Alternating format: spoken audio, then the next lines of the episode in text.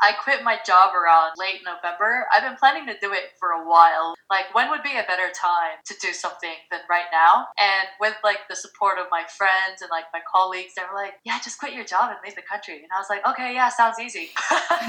so early around early December, yeah, I left my job at Ocado. I thought, okay, I had the luxury of really digging into the market. I won't have the luxury of a salary, but I'll have the luxury of time. So since December up until February, main idea was to create like an online grocery grocery. And actually, by January, after doing all the research and seeing all the online grocers actually closing their doors in Southeast Asia because of how unsustainable the business model is, I've actually decided I probably would never ever want to open an online grocery in Southeast Asia ever for the rest of my life. So, like, how are you going to make money? It's the customers that suffer at the end of the day. So, that's really what I wanted to build on and create something that's like direct to consumer, you know, something that's built off of like ready merchandise and like working with existing businesses here to fulfill customers' orders. So that that was the conclusion. Hi, this is Bianca. And this is Anna, your hosts of Girl Talk Mondays podcast, where we discuss the world of fashion, self confidence, and everything in between. In this new series, we interview inspiring women making a mark in their fields, whether that be business leaders, CEOs, marketeers, or entrepreneurs. We want to share their success stories with you. So, welcome to Girl Talk Mondays. Mondays.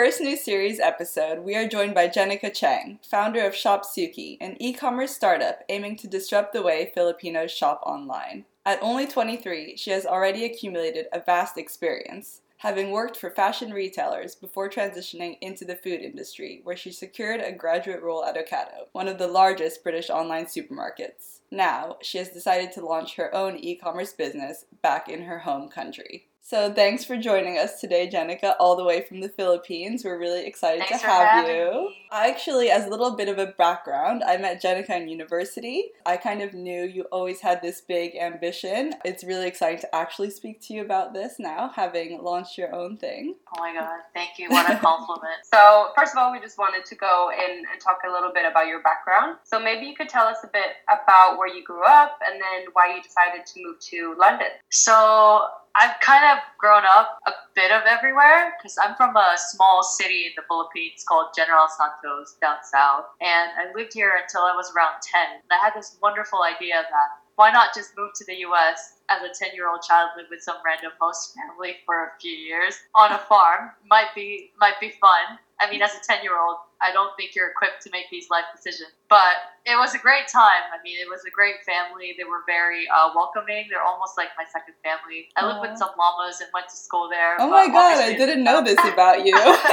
it was crazy. Uh, so that's why I have an American accent, even like after living in the UK longer than I lived in the US. Uh, but eventually, like that became quite difficult, like being away from my family. So I moved back to Manila and I went to a British international school. So I did the GCSEs and the IB and, and all that stuff until uni. And I knew I really wanted to do marketing, but there aren't actually a lot of good universities that just focus on marketing. Uh, you had to do like management with marketing or communications or something like that. And my first choice was actually to go to NYU. And I got waitlisted and then rejected. I'm still bitter about it to be honest. Hopefully when I'm 60 I could like let go of that. Not New York, then London, right? All the I realized like all the schools I applied to in the UK, I just went through like the list of like the top universities and I couldn't even like pronounce some of the names properly. Like I used to say like Leicester University. Okay, well now I know it's like yeah. Leicester, right? Loughborough. I used to say like Loughborough. I was like, yeah, I'm gonna go yeah. to marketing at Loughborough. And then I was like, okay, if I can't even na- say like the name of the place, like maybe I shouldn't be living there. Going into fashion is quite a little controversial, I guess, because you don't really feel the sense of like job security. I mean, you guys. Yeah both went to LCF, so mm. It's a bit like off the beaten track kind of decision. But I'm so mm-hmm. happy that I uh, made the choice to go to London and study at LCF because it really opened up a lot of like career opportunities. Mm. So yeah, that's how I ended up in London. But so you have a wide range of background. Actually, you went in fashion first and you worked for loads of different companies and then you moved into e-commerce at Ocado in the food industry. So, can you tell us, like, talk us through your different career experiences and what each of them have taught you? Yeah, I guess it would be very weird for somebody coming from LCF ending up at a supermarket. But uh, I always wanted to work in the online space. I think if I was to rank like interest, I'd say like e-commerce first and then fashion second. So my first taste was working for this company called Zalora in the Philippines. They're owned by Zalando in Germany, and they've opened up a lot of fashion e-commerce uh, sites all over in like emerging countries. So Philippines was one of them, and I was there around the first or second year when they just started in a very small office, and I was hooked. I was like, yes, I want to sell things online for the rest of my life. So that's kind of where all that started. And when I moved to London, obviously, like going through university and then fashion school, it was kind of like a double kill on the crappy internships that you kind mm-hmm. of come across, you know? Mm-hmm. So not only are you like underpaid, there's also a chance that you get mistreated too. But I feel like it's oh, just yeah. being mm-hmm. a resilient person, you just have to go through that. Like getting paid like 10 pounds per day, like working in retail so I hopped around. I worked at Aldo in Oxford Street, which was absolutely insane, uh, as you can imagine, especially like co- coming up to December. It was quite an experience. And I worked for a small uh, Korean designer, I guess, that had like a concession in Topshop, uh, also off of Oxford Street. So it was really like the hotspot of fashion and commerce in London. And I ended up doing a year placement at Dune after doing a summer's internship there. And that was such an incredible opportunity because I felt like I was really stretched, not just uh, working on like the creative side of fashion, like coming to photo shoots and being involved in that, but also I really found my passion for data. Mm-hmm. Like it sounds a bit lame, but actually like data's fucking amazing. And and I really um, I just became so I, I'm gonna use the word obsessed a lot, but really I was just so obsessed with like web data and kind of understanding how that ties into like the customers and the mm. experience and really diving into more of the technical side of e-commerce. And during the final year of university, I knew I wanted to get into like an e-commerce grad scheme because I really again wanted to have like a more holistic view with regards to my career. I didn't want to like silo myself into like, okay, I did marketing, so I'm just gonna be like a marketing exec or I mean, there's nothing wrong with that, but I just knew like I wanted to get a taste of a little bit of everything because for me, like the big picture has always been like I wanted to start my own enterprise. Yeah. So I just wanted to make sure I was like equipped in every skill I could possibly need to dive into that. So I was looking at companies that offer that kind of experience. So I applied everywhere from like M&S to ASOS to uh, Tesco. I was just more passionate about the retail side. And Ocado was one of the companies that really intrigued me because it was a retail company, but at the same time, it was so tech focused, you know, having warehouses ran by robots. And it was a company that was growing very quickly. So it definitely like piqued my interest. And having spoken to the Ocado folks during our assessment day, I got very excited about what the opportunities were at the company and kind of digging into things that I didn't know I was even interested in, like supply chain, for example. Mm. Yeah, that's how I ended up at Ocado. Like I was just, I, I wanted to stretch myself, and I saw that the grad scheme was a great opportunity to do that. Yeah, well, I've seen actually, like you moved around at Ocado quite a bit because you did a grad scheme there. So, what were the different kind of like departments you worked in? I would say, and what was like the biggest thing you learned from it? So, like the first department I was in, or like placement, was customer insights. So, at first, I thought it was more like sending surveys and like asking customers, you know, like what they think, like more of the uh, qualitative stuff. Turns out um, we had to learn how to code. It, it's just um, it was like thrown being thrown into like a pit of confusion but mm-hmm. I was so lucky because the people I had on my team were so helpful and very, very, very, very patient with me. It mm-hmm. took a lot of like, I guess, like concentration, I guess. At the same time, like knowing that I was stuck in this uh, placement for six months, that had no mm-hmm. choice but to figure it out. I think it really reinforced my love for data because I was already very like enthused about data to begin with and kind of like having the skill set or like the toolbox to really dig into uh, what customers are how customers behave, like what customers really want, and like how their behavior through their transactions or how they interact with the website kind of show that. So that was my first placement, which I would say is by far like my favorite one, just because I feel like learning SQL and the thinking that's involved in kind of like problem solving and digging into uh, a task that's been given to you. Like I feel like those skill sets are things that will translate like throughout anyone's career. The next placement I, I did was supply chain. So I was the demand manager for water and international food. Wow. Very random pairing. Ooh. yeah. So I learned a lot about like how many um, packs of 24 packs of water would fit into one pallet and how many pallets would fit into one truck.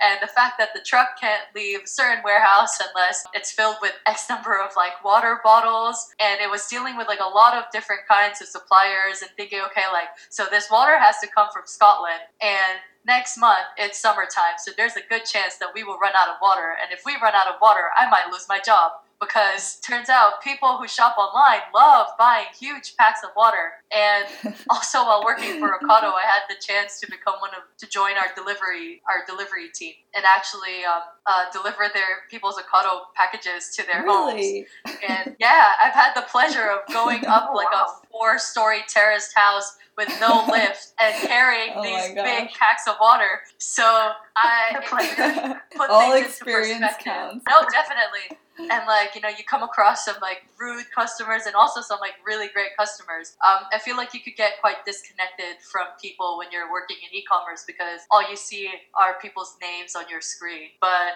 I feel like as a delivery team, as you know, people working in logistics, you're kind of like the front line of e-commerce. You're like the face that people see when they think of Ocado. That was my second rotation, really thinking about like where things come from. Like they don't just show up, and especially when it comes to like international food, like Okay, there was a time where we almost ran out of bananas because an entire shipment of bananas from South America got held up in the US somewhere because they found a bunch of cocaine on the boat. So Oh my god. yeah.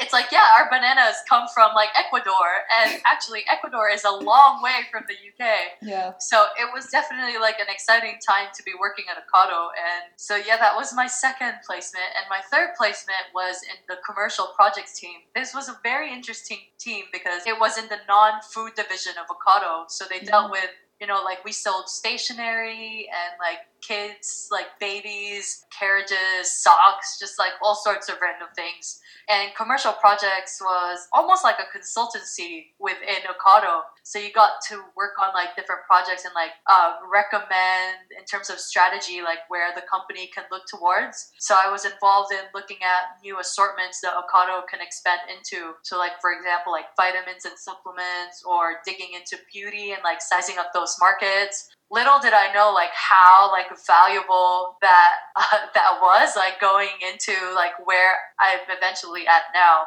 Mm. So yeah, that was kind of like my year and a half at Ocado. It was actually like a two year grad scheme, but I guess I was just like overly eager to just just do it, really. I think it's really effective to like do as much as you did rather than specialize right away because like that you can really get like yeah. a wider view. So, I mm-hmm. listened to this podcast the other day with Blackstone CEO Stephen Schwarzman, and I really resonated with this quote, and it also made me think of you when doing this interview. So, you only have one shot to do something, and you should wait until you have the right idea addressing the right opportunity, because then if you win, you win big. But you can also excite others to go on the journey with you. Entrepreneurs don't take risks. If they are to bet on their life, the vision that they have must pretty much be a sure thing. So, I remember back in university, you always had this long term vision of launching your own project back in your home country, and that was a few years ago now. So, did you have this specific idea mapped out that long ago, or did Shop Suki come earlier than you initially expected? That's a really powerful quote. I might have to bookmark that for the future and look yeah, back. Yeah. Honestly, um, I'm pretty sure when I was at uni, I was thinking along the lines of like Missguided or ASOS, really looking at like the fashion lens. Mm. Because I guess when you're in like the fashion world, it's very all consuming. It's all you think about every single day, especially when you're university is in Mhm. the middle of Oxford Street and all you Oh see every day sure, are clothes. sure. Yeah. Definitely very, very far from um, what I saw myself doing. All I knew is that whatever it is that I would decide to do eventually, it would be like an all or nothing for me. And it has to be something that is scalable. Yeah, that quote really does resonate very strongly with me because it's like you need to be willing to sacrifice everything and have like absolute faith in what you want to do. Even now, like going into what we've done, I'm not sure, like, if you asked me three weeks ago if this is like the path I would have chosen, it's kind of like also adapting with the opportunities as they arise. And then also in terms of the market, when you started uh, thinking about, you know, that you were going to go into the Philippines with your own platform, can you tell us a bit more about what the com- competition there looks like and then also how consumers are shopping there right now? Yeah, so the landscape in terms of like e commerce has changed so much since I first started working here um, in 2013, like in the e commerce space. Definitely, as the country is growing, there's more people with access to the internet, there's more people with access to mobile phones. So it's definitely like more optimistic and realistic just to create like an online business at this time. But also there are some challenges that are definitely like unique to the Philippines, such as like connectivity in rural areas. That's a big issue. The fact that we're an island nation, we have like over 7,000 islands. So it's not as mm-hmm. simple as, you know, like having a fleet of like 10,000 delivery trucks. There's also like air cargo, like shipping to think about when it comes to like logistics and supply chain. And I feel like that's Yeah. one of the reasons why e-commerce has been slower to take off in the Philippines in comparison to like other Southeast Asian nations because of like the logistics constraints that we have here. How have you started combating that uh, challenge? In our scale right now, I feel like that is more f- towards the future when we think about like the national level. Mhm. In fact, like some of the e-commerce companies have started their own logistics providers to address this issue because a lot of like the logistics solutions, you know, they've been around for like 20, 30 years. It's like our classic postal services, right? It's like the Royal Mail in the UK. It's been around for a very long time and it hasn't really evolved to adapt to Mm. like the current environment. So there's a lot of like self fulfillment happening right now with the big e-commerce players. And then also one thing maybe is uh, what the point of difference is for Shopsuki and what you guys are really pinpointing in order to stand out from your competitors. So since we started, even before the business model was refined, so right now what we are are online grocers that deliver like very hyper localized online grocers. And this like business model decision was has only been made recently. But since we started before we even refined the business model the big thing for us was really like a such a strong customer focus because a lot of the e-commerce players who have been in the market first they've had the advantage of just diving into the market and there haven't really been any standards set. Like not to sound like pretentious or anything but of course like if you're first in the market you would go for like the low hanging fruit. You would try to get to like the easiest most accessible markets. But as the market develops and becomes more mature, it becomes more challenging to acquire new customers who have who now have like constraints that the easier customers don't have. Like for example, like reaching out to more rural areas. So where we are, um, where I'm based right now, General Santos City, we're in one of the poorest islands in the entire country which means that we have like really limited like logistics infrastructures very poor roads. So to send a package from a city on this island to another city on this island it's actually like cheaper to pay for air cargo to get to the capital of the country that's two out two and a half hours away by plane. Oh so it's like little things like that right? So yeah I think what makes us different is our strong customer focus. Like if you look at our logo, it's a it's a chat, it's mm-hmm. a chat bubble, yeah, yeah. which actually like represents like listen us listening to our customers and like mm-hmm. having that open dialogue. Oh wow, that's great.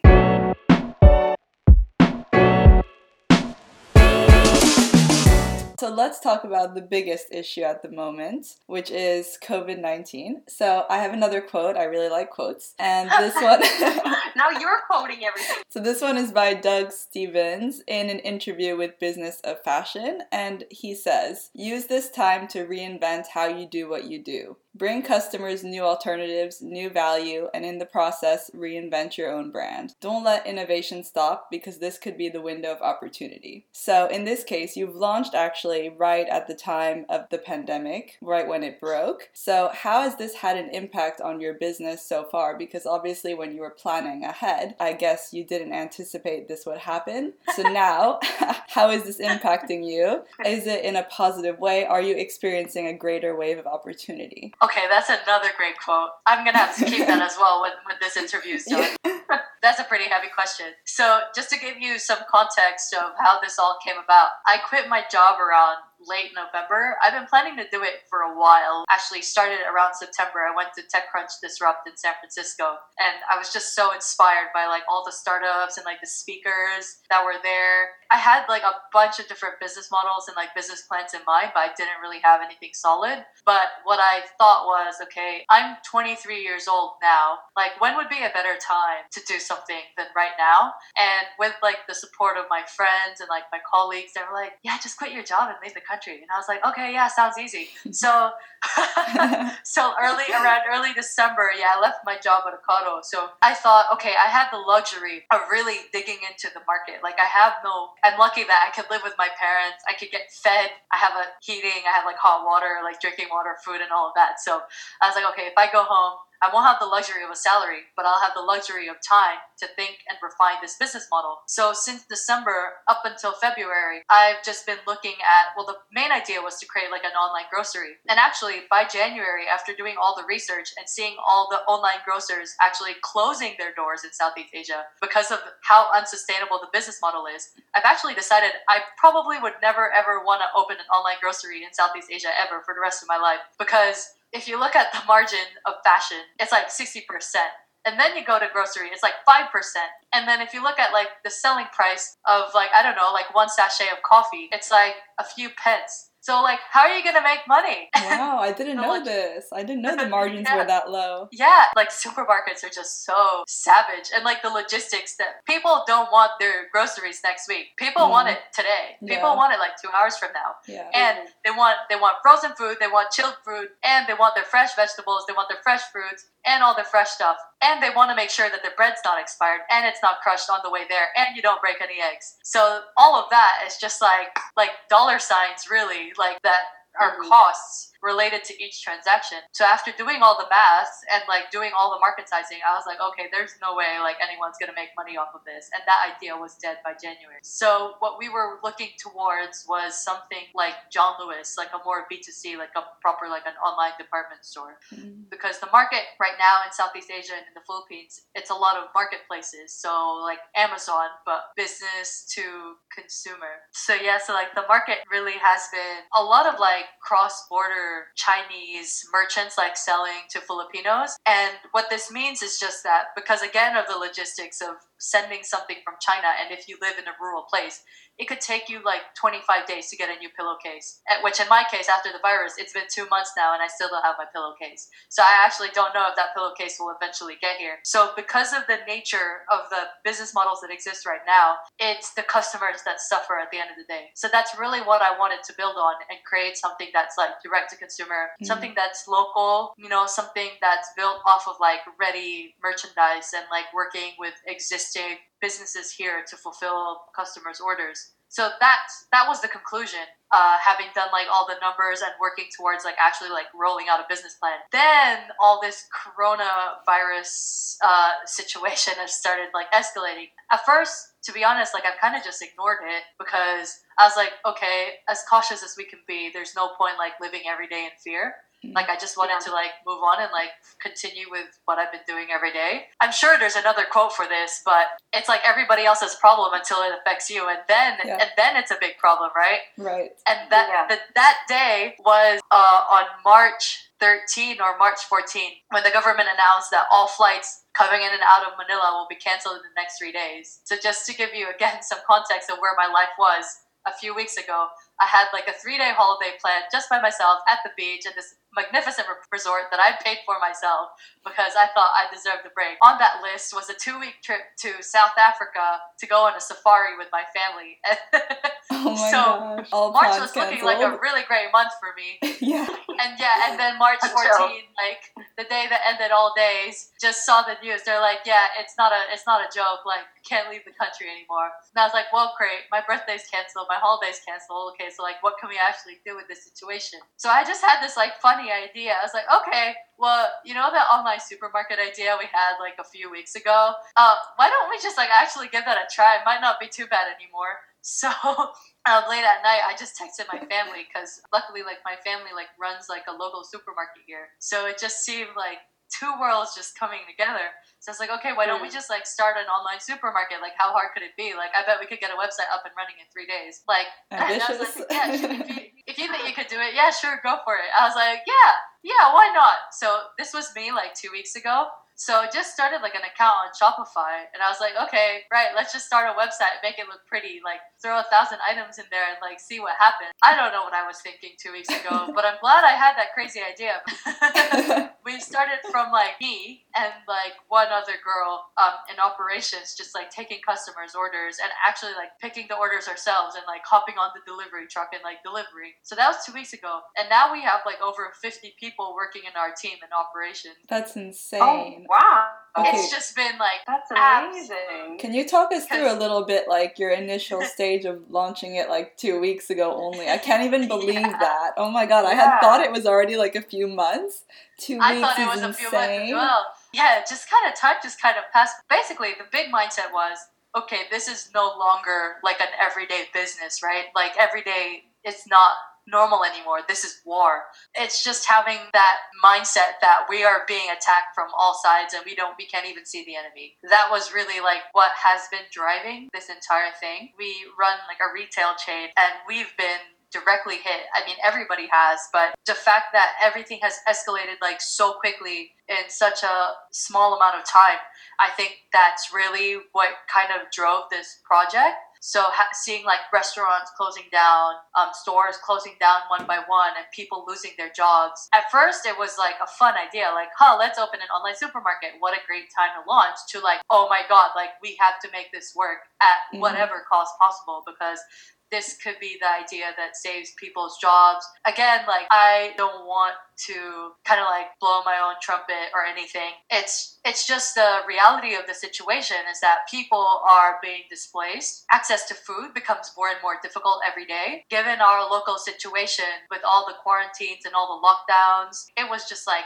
the snap of my fingers, right? Like one day, uh, all the lights were on in the office, the entire office was full, and the next day, it was like a core team. We don't even like turn the AC on because there's not enough people in the office to justify it until like some days like everyone's working from home some of our key team members can't even leave their homes anymore the lines going into the supermarket have grown longer and longer and longer. And it's scary. Like the first few days that we were picking orders, we were like elbow to elbow with customers in the supermarket, like being on the front lines and seeing how this pandemic has kind of unfolded. It has been like, you know, like an opportunity. And at the same time, just the fear every day of thinking, like, wow, I live in a home with like vulnerable people, you know, like my grandma, my parents are also aging, being exposed every day to like the public and being in the supermarket. So, really, that's really what has been driving us in thinking like, okay, whatever costs, we need to find a solution to this problem right now. So when we started, we had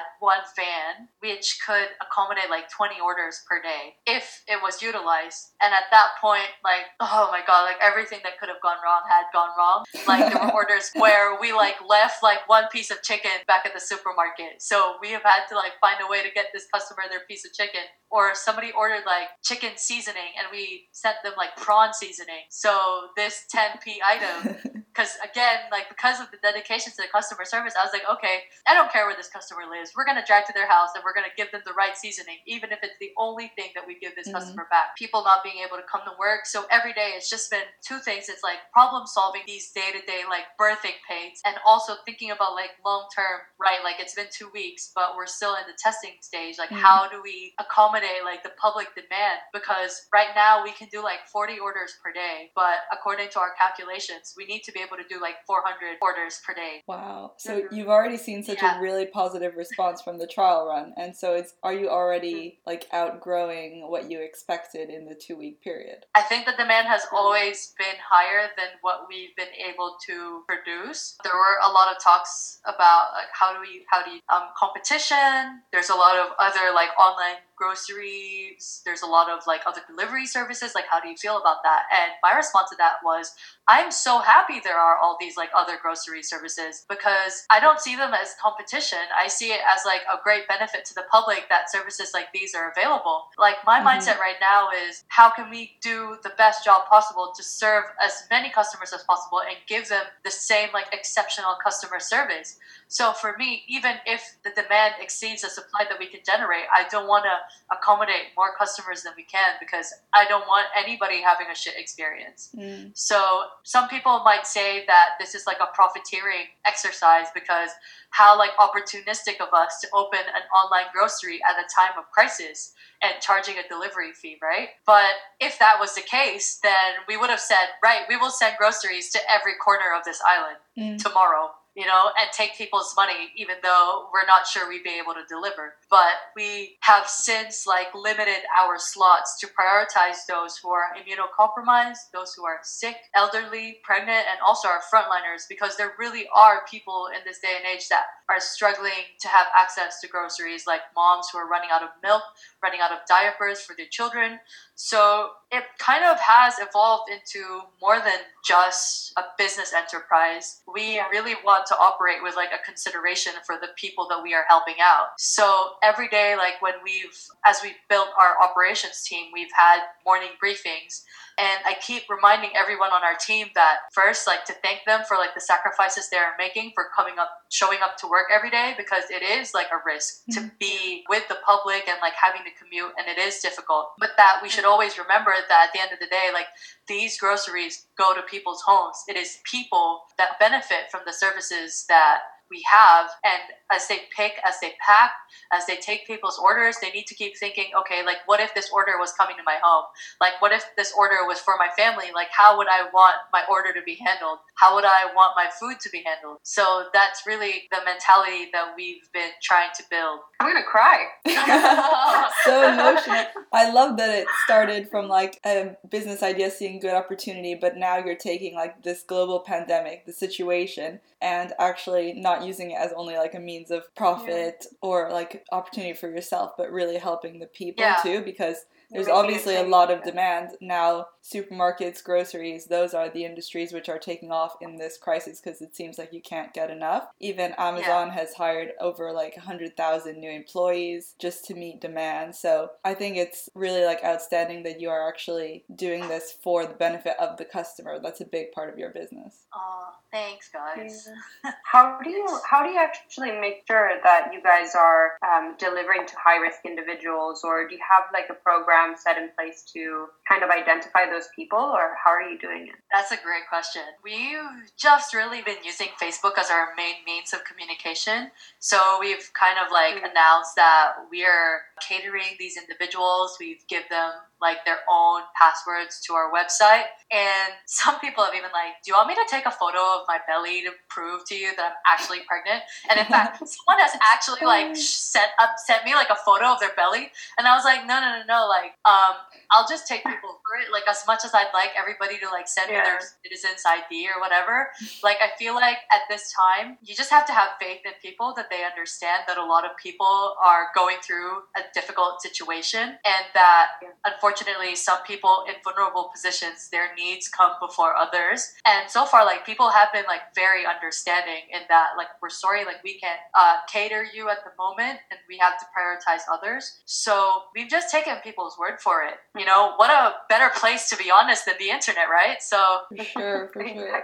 How's it looking for you in terms of moving forward in the next few weeks? I understand that you cannot rest on the weekends because this is such a huge responsibility and job to do. I feel like the big uh big change for me like just to kind of like demonstrate like how um all in like I personally have been is that I don't even like beat my face anymore in the morning okay? Like I don't forget skincare because you cannot forget skincare but no you cannot.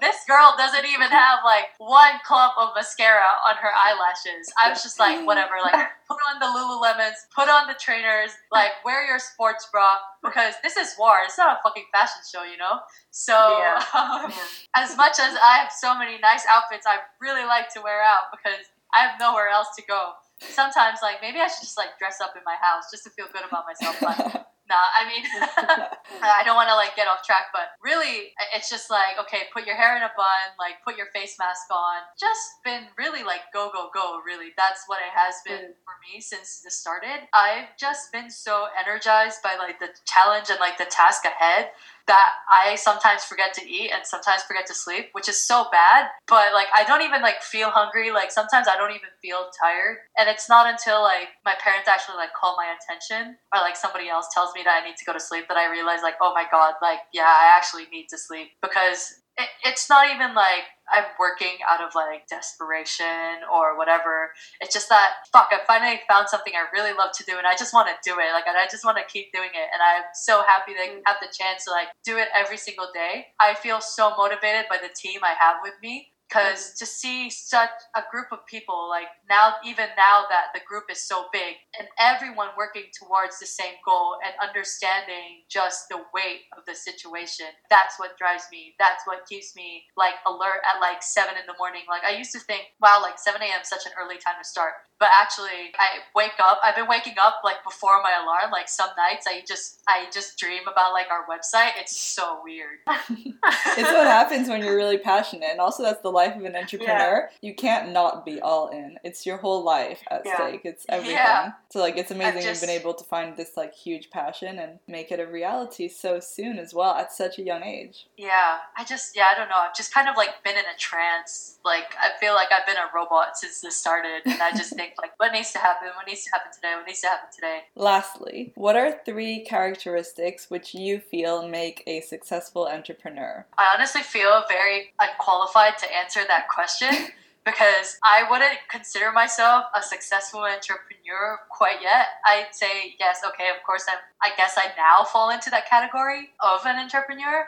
Like it feels very like I feel like I have like imposter syndrome like ever since I started. It's like, okay, wow, like these people actually yeah. like, value my opinion and want to listen to what I say. I guess I've officially been an entrepreneur for like two weeks. Uh, successful, you'll just have to get back to me at like it's a few years from now. Like I don't feel like I will ever feel like quote unquote like successful entrepreneur. But so far what has driven me is passion. Just just the absolute like fire and just like determination. It's just like okay, we just have to fucking do it no matter no matter what. And one thing that I've learned as well to be like so important that I I understand now that I used to lack is empathy because I don't know if you could tell from like this interview or like how loud I laugh or whatever, but I have a very type A personality. I'm sure Bianca knows this because yeah. you've been in uni with me. Yeah. Uh, I could just be like I know like I could be a very like domineering very demanding person. And especially in this time, I've really learned to hone in on